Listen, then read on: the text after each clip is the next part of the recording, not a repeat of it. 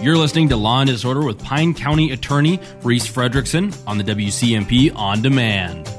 Yeah, what was the question again? I don't remember. Let's just talk so- about. You came in here for something. Let's talk some law and disorder. Um, now it sounds like you guys are kind of doing a lot more video conferencing once again here for a little while. That's yeah, that's correct. So, um, with the governor's newest, latest orders, the the chief judge of the Minnesota courts came out with an order uh, about the same time, stating that we're going to do all all online court until about February first. Um, no in person hearings, very very small exceptions, and then ha- they have to be personally approved by the chief justice. So, we're expecting that there's going to be no exceptions. So, if you've got a a jury notice, um, not having jury trials for, for a while, at least until February. Um, you know, and actually, I'm on that list too. I, I received a jury notice as well, so I can put that on hold for a while. So you can you can serve as a juror. Uh, probably not in my cases, um, and I hope so not. yeah, that would be interesting. It'd be fun, but uh, you know, technically, all the criminal cases are my cases in the county. But I, I did tell him I wanted to serve as a juror and put me on the civil rotation because I can do uh, probably do a civil case. Um, so, so if you are suing um, your employer for hitting your head, I'm a potential juror for that case. Oh, okay. Yeah. Seems a little overqualified, but yeah, I guess. Yeah, no, I'll, I, I promise to be unbiased too. Yeah, I bet you do. I bet you do as well. Yeah, I totally believe that. Um, you know, you came in here. You had one case you wanted to talk about. I do, yes. Um, so this case uh, happened in August 19th of 2020, and uh, a Minnesota State trooper is patrolling on Highway 35 near Rock Creek, and he notices a Mazda with a cracked windshield.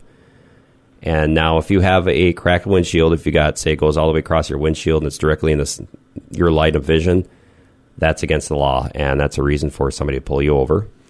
Um, just as a side, there are a lot of traffic laws out there. I and had a friend of mine who was pulled over for having a sticker, a big sticker in the back of her truck window, and thought that was completely unfair. But you know, the trooper's doing his job, and that's what they do. I mean, look for traffic violations, and Minnesota has does really have a lot of laws. Yeah, you know, just ruin my day based off of something. Yeah, but yeah, I get, I get what you're saying. Cracked windshield. Okay, let's not go down this rabbit hole. Um, so they pull over this uh, guy for having a cracked windshield, which can be dangerous. Yeah, and it also compromises the structural integrity of your vehicle. But go on. Yeah, absolutely. You sound like you went to law enforcement school. So, vehicle's pulled over, trooper goes up, and uh, in plain view is marijuana and the console. And of course, that's, that elevates that traffic stop. Um, if there is uh, marijuana, you are legally, you can legally search the vehicle. Um, so, there are some different circumstances there. So, of course, they, um, they talk to the driver. It's a male driver, there's a female passenger, and there's two young children in the back seat and uh, the driver gives a false name, and then um, the trooper, I think, figured that out and actually talked to the female, and the female's like, "No, that's that's uh, his name is Joshua Paul Atkins." So she gave up that confidence, and she basically said, "Well, he's got a bunch of warrants, so he gave you a fake name." Oh, how often does a fake name work, or would we never know because it would work? It's you know it's pretty rare, so because they obviously they have dispatch, they have squad computers, they can run that pretty quick. Run the plates and be like, oh, well, this car is registered to this person, or so so, and I'm assuming you don't get away with that too often. No, it's it's so rare. Um, you know, and there's different penalties. If it's a completely fake name, that's somebody that doesn't exist. It's a misdemeanor. If um, you get pulled over and you give, say, the name and date of birth of your brother, that's a gross misdemeanor. And we've had a lot of cases like that where they'll do that and they'll look up it and be like, well, the the guy's 20 years older than what he says he is, and and guess what? They can pull your picture up in the squad, so they'll pull your picture up. You don't match that picture, you're looking at an arrest and a gross misdemeanor. But yeah, I mean, as an aside, too, we've had rare circumstances where that has worked up to a point where the person's actually went to jail under a, a different person's name and date of birth. We had a, a, a case some time ago where the person gave the name and date of birth of somebody else, only to find that that other person had arrest warrant. So Oh, they arrested, and the person went to jail, claimed in front of the judge that she was so and so date of birth. And it, wasn't until a few days later in jail that um, coincidentally they had to look up this other person. They figured out, well, wait, no, we actually have so and so in jail and not the person that we think we had in jail. So that's actually a felony um, because that's perjury. She perjured herself by applying for a public defender and all that stuff. Seems seems like a dumb idea. Why don't you just? Seems like this call could all be solved by not having any arrests out for or warrants out for your arrest in the first place. But there is that, or even just tell them the truth. I mean, the truth will set you free. I mean, well, Well, limit hypothetically. yeah, hypothetically, maybe not in that case, but so obviously he figures out it's a fake name. They um, they run his name. They find out that he has what we call a domestic abuse no contact order, or DANCO for short. And oh yes, that DANCO says he can't have any contact with the female in the car or with the two children in the back seat because of prior domestic incidents. So, um, just kind of a way of explanation, there are basically three types of um, protection orders in Minnesota. One's a DANCO, what I just mentioned, and that comes out of a, a case. So, if you're arrested for a domestic, uh, there's a statute that says the judge can put a DANCO on you, protecting the, the alleged victim in a case. Now, would the victim be the one that would request that, or would the judge basically make that decision based off of uh, how he, how, like how the case has gone? So that's an excellent question. So in the case of a DANCO, the um, victim would not request that. I mean, they have input. They'll say, "Hey, judge, I kind of want it," or "Judge, I don't."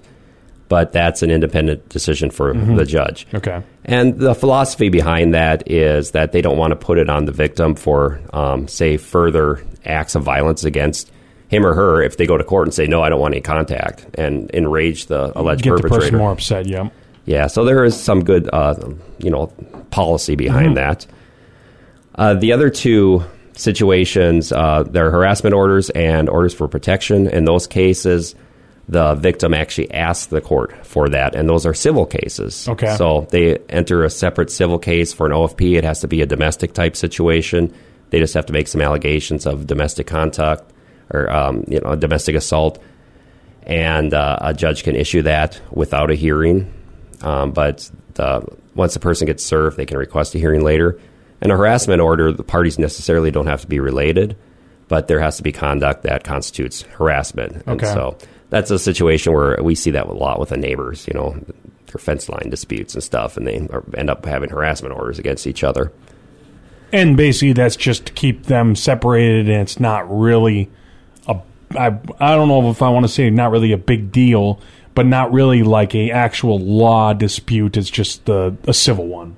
Correct. Yep. Yep. And sometimes it could rise criminally, but um, there's a lower threshold of proof, so they only have to make allegations sufficient to to get that order. Okay. But and a lot of times, especially with law enforcement, I'm sure Sheriff Nelson's talked to you about this too. Um, when you have parties going at it, you just want to get them separated, and this is the legal mechanism to get them separated. Okay. Gotcha. I mean, because you got to promote the public peace, right? Yep, and then so we're back on this that he's facing. You, you were that first word, what the So he has the DANCO. the DANCO? Yeah. Yep, and it's out of a different con- uh, county, and he's got, I think, a terroristic threats.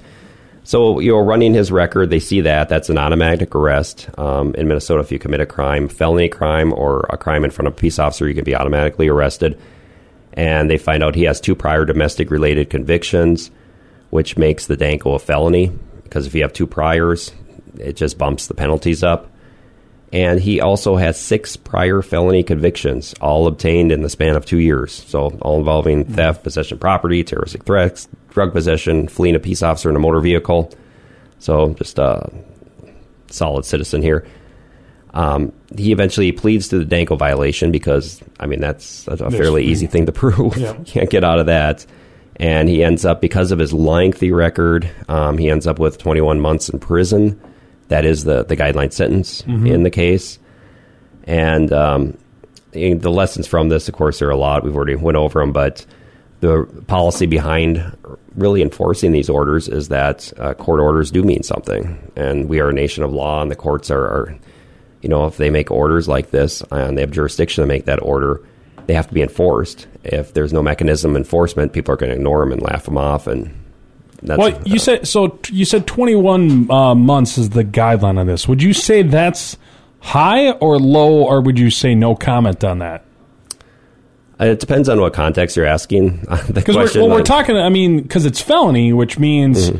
and if it was upgraded felony by two previous things, that seems like that's a habitual like occurrence to the point where I don't. I don't know if twenty-one months is enough or not. Or is that you still think that's pretty case dependent? That's pretty tough to put that into just one uh, one single person or one single group. Yeah, I mean it is case case dependent. Um, of course, we uh, have some of our discretion is taken away on sentencings and stuff because of the guidelines. So Minnesota law, um, and they've got their own policy decisions behind that. That's the legislature has determined that that 21 months is the the sentence that people in that same situation should be given. Um, I, I you know, my personal opinion, I, I think some cases are, are a little light in Minnesota with sentencing. We're we're one of those weird states. We're kind of flipped, whereas we have probably the lowest, one of the lowest incarceration rates in the United States. We're like number forty-eight, but we're flipped in that we have one of the highest uh, probation loads in the state or in the United States, and the you know the the philosophy behind that is that you want to push rehabilitation versus incarceration. I mean, Yep. gr- great in theory, um, but what happens is that some people fall through the cracks, and, and somebody like this who can have six felony convictions, keep going back to court, keep going back to court, and have warrants and ignoring court orders, it, it takes this amount of time before you can actually put the hammer down on, on him. And it's not something the prosecutor did. It's just really, or what, or the courts did, but it's just really what um, the law says. Well, hopefully, uh, 21 months will be the perfect amount and uh, come back rehabilitated, and then we don't have to worry about him ever coming in the system again. I hope, you know, I could be cynical and say something about that, but I, I really don't want people to fail. Yeah, well, we, we got to have faith here on WCMP, otherwise, I wouldn't have a job. Uh, Right. Reese, does that do it for Law and Disorder then? It does. I appreciate it. Yeah. Watch where you're, watch your head next time. All right, and we will. Uh, thanks a lot, and we'll uh, talk to you next month, Reese. I look forward to it. Thank you. You have been listening to a WCMP production.